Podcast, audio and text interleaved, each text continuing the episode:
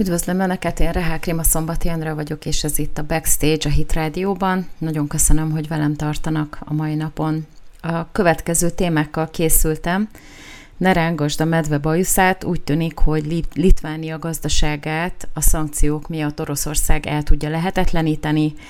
Aztán fogok arról is beszélni, hogy miért tüntetnek a gazdák Európa éléstárában. Úgy tűnik, hogy a környezetvédelem még további őrületeknek a forrása lesz. Aztán valóban jöhet Finnország ellen orosz megelőző csapás. És hát az abszolút botrány, az európai gázszolidaritás úgy tűnik, hogy akinek van, attól elvétetik, amilyen van. Szerintem a következő egy óra nagyon érdekes lesz. Remélem, hogy velem tartanak végig. Most következik egy kis szünet, és aztán utána belevágunk a hírelemzésbe. Üdvözlöm Önöket, én Rehák Rima Szombati Andrea vagyok, Önök pedig a Backstage-et hallgatják a Hit Radio-ban, és nagyon köszönjük, hogy most is velünk tartanak. Mielőtt belevágnék a hírelemzésbe, el kell, hogy mondjam, hogy a Hit Radio-nak megújultak a YouTube csatornái, minden nap újabb és újabb felvételek kerülnek fel, ezért nagyon melegen ajánlom a feliratkozást, főleg az Ultrahang című csatornánkra, de van Hit Radio Extra, Hit Radio közélet, ahol az én műsorom is egyelőre megtalálható, Hit Radio Hit köznapok, Tribün, szóval mindenki megtalálja a saját szájézének való műsorokat, és ha a kis harangra is rákattintanak a feliratkozás gomb mellett, akkor értesítést is küldünk róla, hogyha felkerül valamilyen új, új tartalom. Az én műsorom megtalálható az Apple Podcast-en és a Spotify-on is, aki esetleg szeretné újra hallgatni a régebbieket, vagy lemarad, lemaradhatott róla, nyugodtan vissza lehet böngészni, én pedig nagyon fogok örülni neki, hogyha fel, hogyha ha letöltik ezeket, mert minél népszerűbb a podcastem, annál könnyebb lesz az újabb és újabb adásokat még több emberhez eljuttatni. Most pedig elkezdem a hírelemzést. Ugye most egy csomót fogok megint Oroszországról beszélni, mert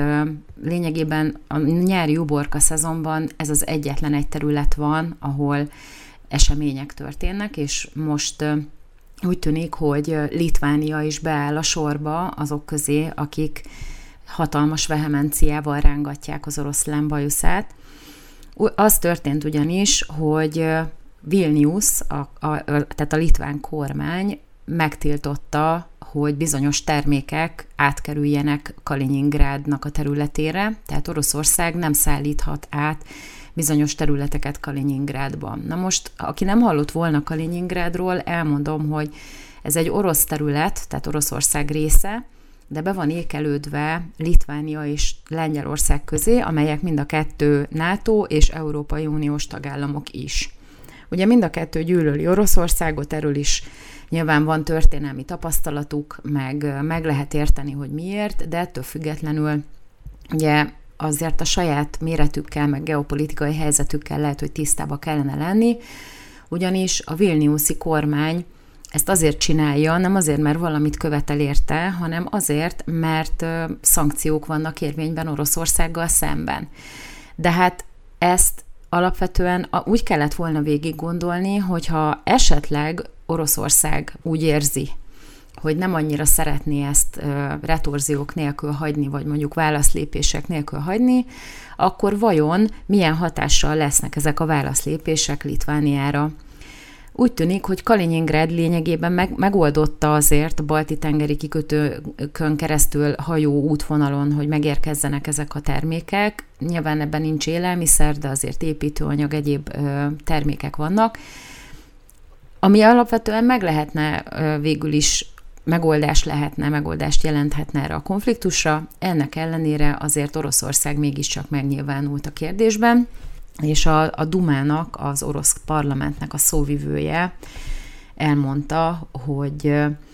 erre azért az oroszok fognak majd valamit reagálni, és hát ugye pont az a lényeg, hogy ha az oroszok elkezdenek védővámokat, meg ilyen termék letiltásokat csinálni a Vilnius vagy a, a litván határ mentén, akkor az ezt az apró országot teljesen ellehetetleníti, vagy ellehetetlenítheti gazdaságilag. És ugye ez megint csak azért érdekes, mert úgy tűnik, hogy ez a szankciórendszer, amit a politikusok folyamatosan erőltetnek, ez egyáltalán nem segít senkinek. Lehet, hogy nekik jó, de a polgárok azok szép csendben szenvednek ennek az összes hatásától, ugyanis ez egy olyan mértékű arrogancia, ami ebben megnyilvánul, ami egyébként nem indokolt. A NATO nem fog támadást indítani, annak ugyanis az a lényege, hogy védi azokat, akik a tagjai. Ha valakit megtámadnak, bármelyik NATO tagállamot, akkor a NATO mind, ugye köteles megvédeni a tagállamokat, de úgy tűnik, hogy mindenképpen valahogy bele akarják kényszeríteni Oroszországot ebbe a háborús konfliktusba, hogy igenis lépjen NATO tagállammal szemben katonai módon. Ugye Ukrajna nem NATO tagállam. És az a helyzet, hogy, hogy nem nagyon értem, meg igazából, hogyha a szakértőket meghallgatjuk, akár itt a Hit Rádióban, de más blogokon, meg az újságokban, ahol olvassuk az embereket, akik egyébként ezt napról napra elemzik, hogy mi történik Ukrajnában, ért, értetlenül áll mindenki, hogy mi történik. Ugyanis egyáltalán nem a józanész, meg a logika diktálja ezeket a lépéseket, és akkor ö, elkezdjük a, az oroszokat oldalról, alulról, fölülről, minden irányból rugdosni, igazából nem nagyon foglalkoznak vele, mert hogy hozzá vannak szokva, hogy mindig mindenhol állandóan szankciók vannak ellenük életbe léptetve, meg, meg nem annyira ö, tudnak a,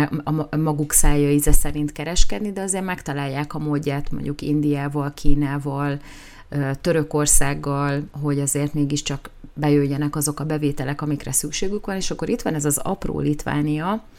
amelyik azt hiszi, hogy majd mellette az Európai Unió láncsát fog törni, vagy a, a NATO,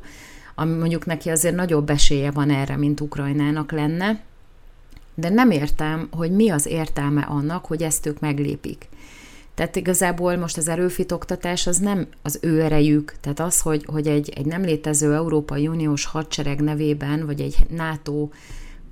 nevében ők elkezdenek ilyen jellegű szankciókat bevezetni, az csak a saját népük ellen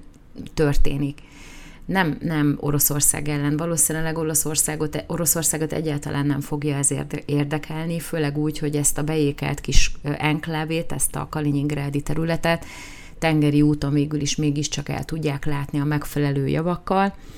de megint csak ott tartunk, hogy ez az egész helyzet, ez az Európai Uniós polgárokra, meg a litván polgárokra ezerszer nagyobb hatással van, mint Oroszországra, és itt látszik, hogy olyan őrület szabadult el az Európai Unióban, Ukrajnával kapcsolatban is, meg majd fogok beszélni arról, hogy más területekkel kapcsolatban is, hogy, hogy igazából lehet, hogy itt lenne az ideje, hogy úgy, ahogy van, az egész garnitúrát le kellene váltani, mert, mert az életünkkel játszanak. Ugye látjuk az áremelkedéseket, látjuk a, a gázáremelkedést, hogy ez mindennel, mindenre hatással van, meg látjuk ugye a, hiénákat is, akik kihasználják, hogy most mindennek emelkedik az ára, és indokolatlanul megemelnek olyan dolgoknak is költségeket, tehát megemelik az árát olyan javaknak is, amit nem indokolna ez a válság, hogy még jobban érezzük a bőrünkön. És akkor próbálkozunk, hogy valahogy kihozzuk a, a, a, a mert ugye a fizetésünk az nem feltétlenül nő ezzel együttemben, és akkor jönnek ezek az ostoba litvánok, és akkor még tovább eszkalálják ezt az egész konfliktust. Hát köszönjük szépen, de nem kérünk a harmadik világháborúból, akkor sem, hogyha most bele tudunk rugni Oroszországba, viszonzásul azért a, mit tudom én, hány évtizedért, amit egyébként nyilván jogosan sért, tehát jogos sérelmeket elszenvedtünk, de az a helyzet, hogy, hogy ennek szerintem nem most van itt az ideje. Minden esetre most egy kis, egy kis zene következik, és aztán utána tovább folytatjuk, fogok még más témákkal kapcsolatban is visszatérni erre az orosz kérdésre. Üdvözlöm Önöket újra, ez itt a Backstage a Hit Rádióban, én pedig Rehák Rima Szombati Andra vagyok, és nagyon köszönöm, hogy velem tartanak a következő még nagyjából háromnegyed órában. Aki esetleg lemaradt volna a műsor elejéről, annak szeretném elmondani, hogy ezt a műsort, ezt az adást a Hit Radio szerdán délután három órakor megismétli, egyébként pedig az Apple Podcast-en és a Spotify-on meghallgathatják újra, illetve a YouTube-on is, a Hit Radio közélet csatornán nagyjából egy időben a, azzal, ahogy a rádióban leadásra kerül ez a műsor, kikerül a, egy, egy videó formájában is, és akkor ott is újra lehet hallgatni. Hát újra a veszőparipámnál tartunk, mert hogy több tízezer gazda tüntet Hollandiában, és ez úgy tűnik, hogy a környezetvédelmi intézkedések miatt történik. Ugye a holland kormány úgy döntött, hogy mivel ugye az, a, az ökológiai lábnyomunk az olyan hihetetlenül nagy, már így Európának, hogy ezt mindenféleképpen Hollandiának kell valahogy kompenzálni, és ugye csökkenteni kell a károsanyag kibocsátást. Ezért úgy döntöttek, hogy 2030-ig 40 kal vagyis nem, 40 kal akarják ezt a károsanyag kibocsátást csökkenteni. Ez úgy fog történni, hogy zónákra fogják osztani Hollandiát, ugye vannak a, a környezetvédelmi, vagyis tehát azok a területek, amelyeket nemzeti parkokká nyilvánítottak, vagy kiemelt védelmet kapnak, Ezeknek a környezetében 100%-osra kell csökkenteni a károsanyag kibocsátást, egyébként pedig nyilván a maradékot azt a többi zónában kell majd behozni. Na és miért tüntetnek akkor ezek a, ezek a gazdák? Hát azért, mert ugye a drága politikusok meg vannak róla győződve, hogy ez a káros anyag, ami a levegőbe kerül, ez ammónia és nitrogénoxid, illetve metán, ami természetesen az állattenyésztésből következik, mert hogy az állatok, amelyeknek a húsát majd később elfogyasztják, vagy mit tudom én, feldolgozzák, és így tovább, ezek túl sok ammóniát és metánt eregetnek a levegőbe, ami ugye teljesen természetes dolog alapvetően, de ez olyan szinten zavarja a holland politikusokat, hogy úgy döntöttek, hogy ezeket a zónákat úgy alakítják ki, hogy akinek a gazdasága beleesik a súlyosabban érintett zónákba, azoktól az állam automatikusan elveszi ezt, az, ezt a, a gazdaságot, és aztán felszámolja. Ugye ezért valamiféle kompenzáció azért fog járni, erre 7,5 milliárd eurót különítettek el. És hát természetes, hogy a gazdák azok totálisan felháborodtak ezen, és hogy az utcára vonultak, lezárják a forgalmat, szénabálákat égetnek, és így tovább. És hát ugye most mindenki azt hiszi, hogy majd karhatalommal feloszlatják őket, de meg kell, hogy értsük, hogy ez egy mondva csinált dolog, az, hogy, a, hogy most azzal, hogy nem tenyésztünk állatokat, majd csökken az ökológiai lábnyomunk, viszont őnekik a megélhetésük, meg sokaknak a, a több generáción keresztül működtetett vállalkozásuk fog ennek áldozatul esni. És azért most gondoljunk bele, hogy ezek a politikusok, ezek nem tisztelik ezeket, sem a hagyományt nem tisztelik, sem igazából értelmes módon nem állnak hozzá ehhez a dologhoz, mert pont az egyik kollégámmal beszélgettünk erről, hogy nézzük meg, hogy mekkora légteret foglal el Európa a világban, és mekkora légtere van Indiának, Kínának, és így tovább. Tehát magyarul, hogyha ez a szerencsétlen néhány tízezer vagy százezer holland tehén, amiből egyébként a világbajnok sajtok meg, meg az egyéb tejtermékek piaca is ugyanúgy ugye azért érinteni, érintődni fog, meg szenvedni fog. Tehát, hogyha ezek a szerencsétlen tehenek éjjel-nappal eregetnék az ammóniát a levegőbe, akkor sem jelentene számottevő hatást a kínai meg, a, meg az indiai környezetszennyezéshez képest. A holland gazdaságot viszont igencsak jelentősen érinti ez, és igen problémás dolog ez, mert ugye ezeknek az embereknek nincsen más. Tehát valaki megtalálja a helyét, van egy üzlete, dolgozik benne, szereti, nem akar más csinálni és csak azért, mert valami hülye kitalálja, hogy azért, mert a tehenek túl sokat szellentenek, azért neki most itt ellehetetlenül a teljes megélhetése, az egy, az egy hát őrület, erre nem lehet igazából semmilyen logikus magyarázatot vagy normális szót találni. És ugye mellette, hogyha meggondoljuk, hogy akkor vajon mit fog enni majd az a szerencsétlen holland, meg az európai polgárok, akkor bejön a képbe a laboratóriumi hús előállításnak a kérdése. Nem olyan régen, pont szerintem a múlt heti hetekben volt erről egy cikk, hogy élő szövetből, tehát izomszövetből kivesznek őssejteket, amiket aztán laboratóriumi körülmények között szövetté tenyésztenek, és akkor ezeket az izomrostokat aztán ledarálják, bekeverik még egy kis zsírral, meg, meg egyéb ásványi anyagokkal, és akkor ezekből lesz majd a hamburger húspogácsa és ez nem ereget metángázt a levegőbe, meg ami, amit akarunk, viszont semmi köze nincsen lényegében az élő állathoz. És ez egyelőre nem biztos, vagy hát nem tudjuk megmondani, hogy milyen hatással lesz a szervezetünkre. Nyilvánvaló, hogy azért ez eléggé rendesen, hát megint csak próbára fogja tenni az immunrendszerünket, de ugye ebben látják a megoldást, hogyha ki kell nyírni azt a rengeteg szerencsétlen holland tehenet, meg aztán utána majd a németeket is, meg a svájciakat is, meg a többit, mert ugye hát mi vagyunk itt az okai ennek, meg hát Amerikában most képzeljük el, semmi más nem esznek az amerikaiak szinte, csak marhahúst, a csirke, meg a disznóhús, az nincsen olyan szinten benne a, a, az étrendben, mint a marhahús. És akkor, hogyha ezeket a marhákat mind azért megöljük, mert hogy túl nagy az ökológiai lábnyomuk, akkor utána szintetikusan nem tudom, hogy hány tonna húst kellene előállítani, aminek ugye persze nem tudjuk az élettani hatásait egyelőre. Ez a, meg ugyanúgy, mint ahogy a génmanipulált szója is milyen pozitív hatással volt, meg, meg, meg még mindig pozitív hatással van itt mindenre, pont olyan jó lesz a szintetikusan előállított hús is de nem lehet lebeszélni ezeket az embereket róla, hogy, hogy egyszerűen szálljanak le végre a normális emberekről, akik a, a megélhetésüket megpróbálják a maguk módján megoldani. Valószínűleg emögött is az van, hogy nem szeretnék, hogy, mind, hogy bárki akárki önellátó lehessen, hanem úgy kell megoldani innentől kezdve a, az élelmiszeripari termelést is, hogy annak a kis ember a legteljesebb mértékben ki legyen szolgáltatva. Ugye mi most beszélgettünk baráti körben arról, hogy nálunk ugye itt Kecskeméten több embernek van nagy kertje, és próbál benne a maga kis felhasználására paradicsomot, paprikát, ilyen, bármilyen zöldségeket termeszteni, és panaszkodnak rá, hogy megveszik a vetőmagokat, és nem teremnek. Megnő óriásira a paradicsompalánta, de nem terem rajta semmi. Tehát igazából úgy tűnik, hogy még azt is, aki próbálkozik, megpróbálják ellehetetleníteni, pedig mennyivel jobb lenne most, hogyha az embernek lenne egy kis fóliasátra, abba teremne zöldség, mert aranyárba mérik most ezeket a dolgokat, és egyszerűen úgy tűnik, hogy, hogy természetes módon az ember nem tud már ilyen dolgokat termeszteni, mindegyik vegyszerrel van kezelve, meg ilyen csávázott vetőmag, és így tovább.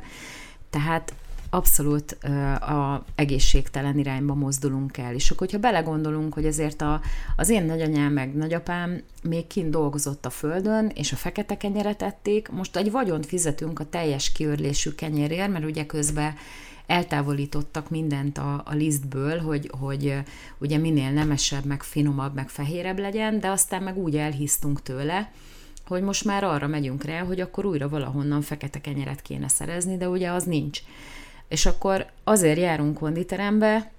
meg futni, meg úszni, meg minden, hogy azt a rengeteg plusz zsírt, ami ebből a rengeteg finomított, meg, meg szintetikusan előállított ételből ránk rakódik, ezt valahogy ledolgozzuk, de közbe kapálni meg derogál, meg az emberek már nem is tudnak mezőgazdasági munkát végezni, és akkor jönnek a drága politikusok, és ellehetetlenítik még azokat is, akik egyébként szívesen dolgoznak a mezőgazdaságban.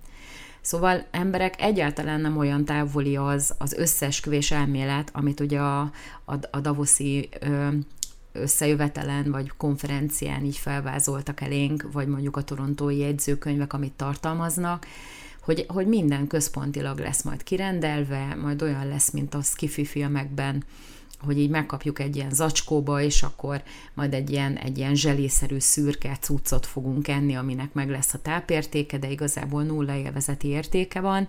Hát sorry, de én nem kívánok ilyen, ilyen világban élni, szóval lehet, hogy ezeket a politikusokat is el kellene távolítani. Most következik egy kis zene, és aztán utána még fogok beszélni a Finn, Finnország elleni megelőző csapásról, és az európai gáz szolidaritásról is. Maradjanak velünk!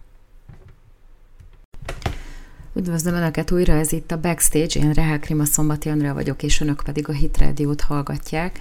Nagyon köszönjük, hogy velünk tartanak, és uh, ahogy ígértem, még egy kis Oroszország téma lesz azért. Találtam a Russia today ami egyébként továbbra sincsen betiltva Németországban, egy érdekes hírt, amely szerint ugye Oroszország kilátásba helyezte, hogy megelőző csapás érheti Finnországot, ha és amennyiben ott bármiféle NATO katonai bázis létesül. Na most ugye az ember felteszi magának a kérdést, hogy miért kell ilyeneket mondani, Finnország nem NATO tag, nincsen tervben semmiféle katonai bázis, és így tovább. Na most a Russia Today belinkelt egy ilyen kis vidéki, finn vidéki újságcikket, amely szerint Lappenranta kisvárosban, ami körülbelül 20 kilométerre található az orosz határtól Finnországban. A polgármester arról beszélt, hogy óriási befektetések várnak az ő kisvárosára, mert hogyha Finnország ugye bekerül a NATO-ba, akkor oda már kilátásba van helyezve, már folynak a tárgyalások arról, hogy majd ott egy ilyen katonai bázis fog létesülni, és hogy ettől a finn lakosok olyan szintű biztonságba kezdték érezni magukat, hogy csak na, most megint direkt sarkítok, tehát igazából az a lényeg, hogy ez, ez, ugye most ne, Finnország és Svédország, azt tudjuk, hogy feladja a semleges státuszát, hogy megmutassa Oroszországnak, hogy nem tűrik el, hogy csak úgy megtámadta Ukrajnát, és ezért ugye ők is tovább eszkalálják ezt a konfliktust azzal, hogy bejelentkeztek, hogy akkor ők is NATO tagok akarnak lenni ebből a semleges státuszból, és ugye természetesen ez nem tetszik az oroszoknak, de hála Istennek a törököknek sem tetszik, akik ugyancsak NATO tagok, és ezért nagyon úgy tűnik, hogy mivel még a NATO-ban is minden konszenzussal működik, ezért ez nem fog összejönni, vagy legalábbis a közeljövőben nem fog megvalósulni, hogy Svédországot vagy Finnországot felvegyék a NATO-ba. Addig viszont a NATO ugye eléggé hűvösen, semlegesen kijelenti, hogy addig nem telepítenek oda semmit, mert minek igazából, és ez egy, ez egy nagyon megnyugtató dolog, de azért itt is azt lehet látni, mint amit az első blogban Litvániával kapcsolatban mondtam, hogy tök fölöslegesen borzolják a kedélyeket kis politikusok, azzal, hogy, hogy, hogy ilyen bejelentéseket tesznek. És akkor Vahaszlav Volodyin, a Duma szóvivője bejelentette, hogy ugye abban a pillanatban, ahogy ez, ez a katonai létesítmény létrejön, az oroszok valószínűleg támadást fognak ellene intézni, főleg azért, mert hogy 20 kilométerre az orosz határtól egy ilyen katonai bázisnak a létesítése, az majd, hogy nem felér egy, egy háborús hadüzenettel. És ugye azt is elmondta, hogy nagyon érdekes a finneknek a biztonságról alkotott képe, ugyanis tudhatnák, hogy ha katonai létesítményt hoznak létre, akkor az az első célpont. Tehát egy, egy katonai bázis az a száz százalék, hogy hamarabb támadást fog elszenvedni, mint mondjuk egy bevásárlóközpont, vagy akármilyen civil ö, létesítmény, ami egyébként hosszú évtizede, meg már nagyon régóta ugye biztonságban van, ugye az oroszok nem bolondultak meg, hogy a határ mentén szétbombázzanak mindent, tehát teljesen nyugalomban lehet élni az orosz határ mellett Finnországban, viszont ahogy oda kerül a NATO létesítmény, 100% hogy Oroszország azonnal valamiféle csapást fog ellene intézni. Tehát ezek ilyen előrejelzések, hogy mi az, amitől kirobbanhat egy harmadik világháború. És hát nagyon szépen köszönjük, de inkább ezt, ezt így hagyjuk. Tehát senkinek nem érdeke az, hogy itt bármilyen szinten háború robbanjon ki, és egyébként az sem érthető, hogy a finnek most vajon mitől kezdtek még jobban félni, tehát eddig is igazából az oroszoknak semmiféle érdekükben nem áll Finnországot megtámadni. Ukrajnát igazából azért volt nagyon fontos megtámadni valószínűleg nekik, hogy megmutassák, hogy ugye a nyugat nem mehet el egy bizonyos szinten túl, Ugye ez is egy, egy ilyen értelmetlen dolog, meg, meg abszolút kontraproduktív, mint látjuk, de ettől függetlenül ott a, a Donbass miatt azért volt egy nagy, ö, hát motivációja Oroszországnak, hogy a saját kisebbsége mellett valamilyen formában beavatkozzon. Ez egyáltalán nem igazolja ezeket a lépéseket, és el is ítéljük százszerzalékosan ezt a háborút, de azért az ukránoknak a túlkapásai azok indokolták valamilyen módon ezt, a finnek normálisan bánnak a kisebbségekkel, nem is nagyon van orosz kisebbség Finnországban, tehát ha innen nézzük, akkor ott van egy teljesen normális, békés együttélés, mindenféle konfliktustól most már mentesen, mondjuk jó, az is túlzás, de azért olyan nagyon nagy problémák nem, nagyon, nem voltak az utóbbi időben, és ezzel nem ért, érthető, hogy vajon most miért kell hirtelen NATO taggá válni Finnországnak, tehát ez is teljesen kontraproduktív. Szóval nem néz ki jól jelenleg a helyzet, de szerencsére a, a törökök eddig keresztbe feküdtek annak, hogy, hogy Finnország és Svédország bekerüljön a NATO-ba, és nagyon reméljük, hogy ez a jövőben is így marad, és továbbra is semleges országok maradnak, mert ugye senkinek nem lenne jó. Tehát az egész én értem, hogy a nagy megalománia az, az minden nyugati politikusnak a sajátja, és hogy Oroszországnak meg kell, hogy mutassuk, hogy, hogy mi vagyunk a Janik, de igazából eddig ennek az egésznek senki más nem a vesztese, csak az ukrán nép, meg az egész Európai Uniónak a lakossága. Meg hát Amerika is azért, mert az, az olajárak azok őket is elérték, és azért ők jobban érzik a bőrükön ezt, mert nincsen egy olyan kormányuk, mint nekünk, aki megpróbálja mérsékelni a hatásokat, és a hatósági árakkal azért egy kicsit lassanban próbál hozzászokatni minket az új helyzethez. Ugye Amerikában szinte tízszeres áremelkedés van a benzinárakban, és azért most képzeljük el, mi a, nálunk azért a kisebb autók mennek, ott meg ilyen 6-8 literes nagy, nagy óriási monstrumokkal járnak az emberek, azért az eszik. És most, hogyha tízszer annyit kell fizetni azért, hogy azt meg tudjuk tankolni, akkor azért az ember meggondolja, hogy elinduljon-e. És ha erre nincsen válasz, már pedig úgy tűnik, hogy nincsen válasz, mert a jelenlegi kormányzatnak semmiféle ötlete nincsen, hogy mit lehetne ez ellen tenni, akkor sajnos ebből lehet, hogy, hogy nagyobb problémák is ki fognak még jönni Amerikában, de hát itt nálunk is. Szóval a lakosság a vesztese ennek az egész izmozásnak, és lehet, hogy a következő választáson meg kellene mutatni ezeknek a paprika jancsiknak, hogy szórakozzanak a saját közeli hozzátartozóikkal. Egyébként pedig lehet, hogy, hogy jobb lenne, hogyha mindenki szépen visszaülne a fenekére, és azzal foglalkozna, hogy a saját országában az egyébként korábban már meglévő problémákat hogyan lehetne megoldani. Na most ezzel nyilván nem olyan könnyű foglalkozni, egyszerűbb azon felháborodni, hogy egy másik országgal kapcsolatban mi van, és adjunk oda mindent Ukrajnának. Na hát ezt nem tudom, hogy hogy fogja tűrni az európai országoknak a saját lakossága, következő választáskor majd kiderül. És megint következik egy kis szünet, és aztán utána a legdurvább témáról, az európai gáz szolidaritásról szeretnék még egy pár szót szólni. Üdvözlöm Önöket a Backstage mai utolsó blokkjában. Én Rehek Rima Szombati Andrea vagyok, és Önök a Hit Radio-t hallgatják. Európai gázszolidaritás, ahogy ígértem, erről fogok egy pár szót szólni. Az a helyzet, hogy borzasztóan felháborodtam ezen a dolgon, és szerintem nem csak én, hanem aki látta, az mindenki egy, egy egyszerűen azon gondolkozik, hogy hogy képzelik ezek az emberek. Ugye az történt, hogy nagyon úgy tűnik, hogy a németek nem fogják tudni feltölteni a gáztartalékaikat a tél előtt, mert ugye nem kötöttek le megfelelő mennyiségű kapacitást a Gazpromnál, azzal a, azzal a kifogással, hogy túlságosan magas az ára, aztán utána ugye nyilván a szankciók miatt is úgy döntöttek, hogy nem, ők majd valahogy megoldják máshogy. Úgy nézett ki, hogy majd az Egyesült Államokból, meg Norvégiától, az Egyesült Államokból ugye cseppfolyós ilyen LNG gázt akartak vásárolni, nyilván sokkal drágábban, de úgy voltak vele, hogy ahhoz legalább nem tapad vér, most ezt nagyon kisarkítva ért, értsék. És arra az volt a terv, hogy létrehoznak négy darab hatalmas nagy kapacitású ilyen úszó LNG terminált,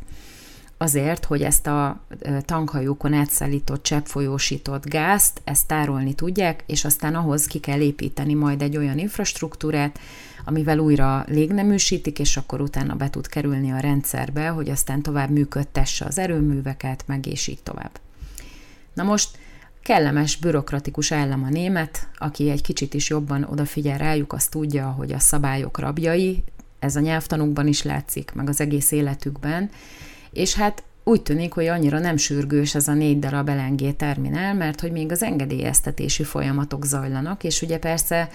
nem engedélyezünk csak úgy úk-muk-fúk valamit, ami egyébként így a nyár közepén már azért eléggé égetően szoros határidőkkel el kéne, hogy készüljön,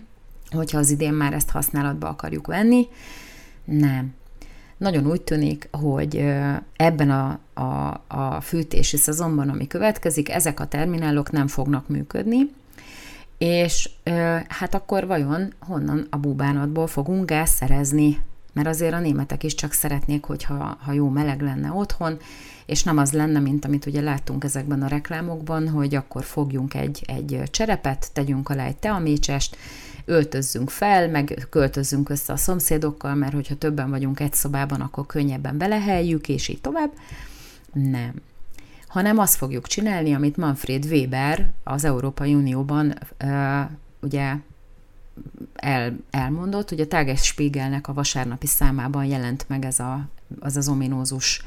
bejelentés, hogy azzal arra kell törekedni az Európai Uniónak, hogy létrehozzanak egy gáz szolidaritást, ami azt jelenti, hogy nem törődhetem mindenki a saját dolgával,